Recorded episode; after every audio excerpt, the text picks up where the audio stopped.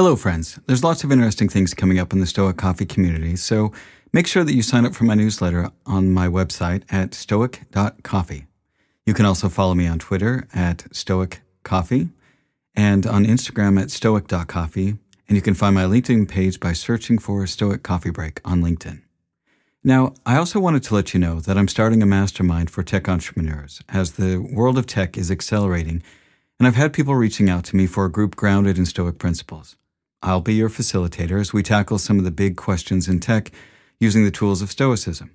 I have a few spots left for senior tech entrepreneurs and decision makers to join me for a one hour bi weekly session. I'll be interviewing candidates to form a tight group for the first cohort of five people, plus myself.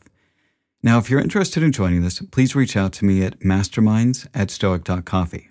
Now, again, that's masterminds at stoic.coffee. Thanks again, and thank you so much for listening to the podcast, and I appreciate your support.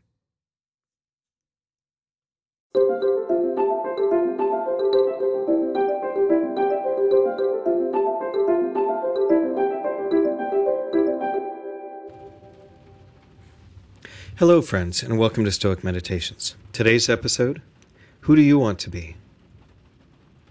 Settle on the type of person you want to be and stick to it, whether alone or in company. Epictetus. Have you ever thought about what kind of person you want to be? Have you ever just sat down and honestly given it some thought or even written it down? We talk a lot about going out and finding ourselves in our culture. And while I think it's important to experiment and explore and discover the things we do and don't like and want to incorporate into our lives, we also need to take time to decide what kind of person we want to be and choose that kind of person. By making a decision beforehand about the kind of person that we want to be, we're not surprised when a situation arises that is challenging for us. We already know how we want to act in those situations, and we do so. An example of this would be if you decide that you are the kind of person who doesn't gossip, if you're sitting around with a bunch of friends and they begin gossiping about mutual friends you have or people that you know, then you've already made that decision that that's not something that you want to partake in. You can either excuse yourself or you can change the direction of the conversation. Another example would be if you decide that you are the type of person who doesn't worry about the opinions of other people. When you do find that other people might be saying things about you that are unflattering, you don't let it get to you because you've decided beforehand that it's not something that's all that important to you. One thing that Epictetus does remind us is that when we decide what kind of person we want to be, we should be that person both in public and in private. Because it doesn't do us any good if publicly we put on a great face about something, say that we decide that we don't really care about the opinions of others, but yet in p- private we seethe about the things that people say about us. So I'd like you to take some time this week and sit down and write about what kind of person you want to be.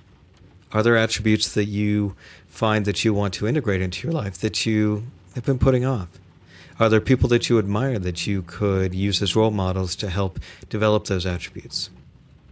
Deciding beforehand the type of person you want to be will help you in challenging situations because you will have already made the decision and all you will have to do is act upon that decision. And that's Stoic Meditations for today. Have a great day.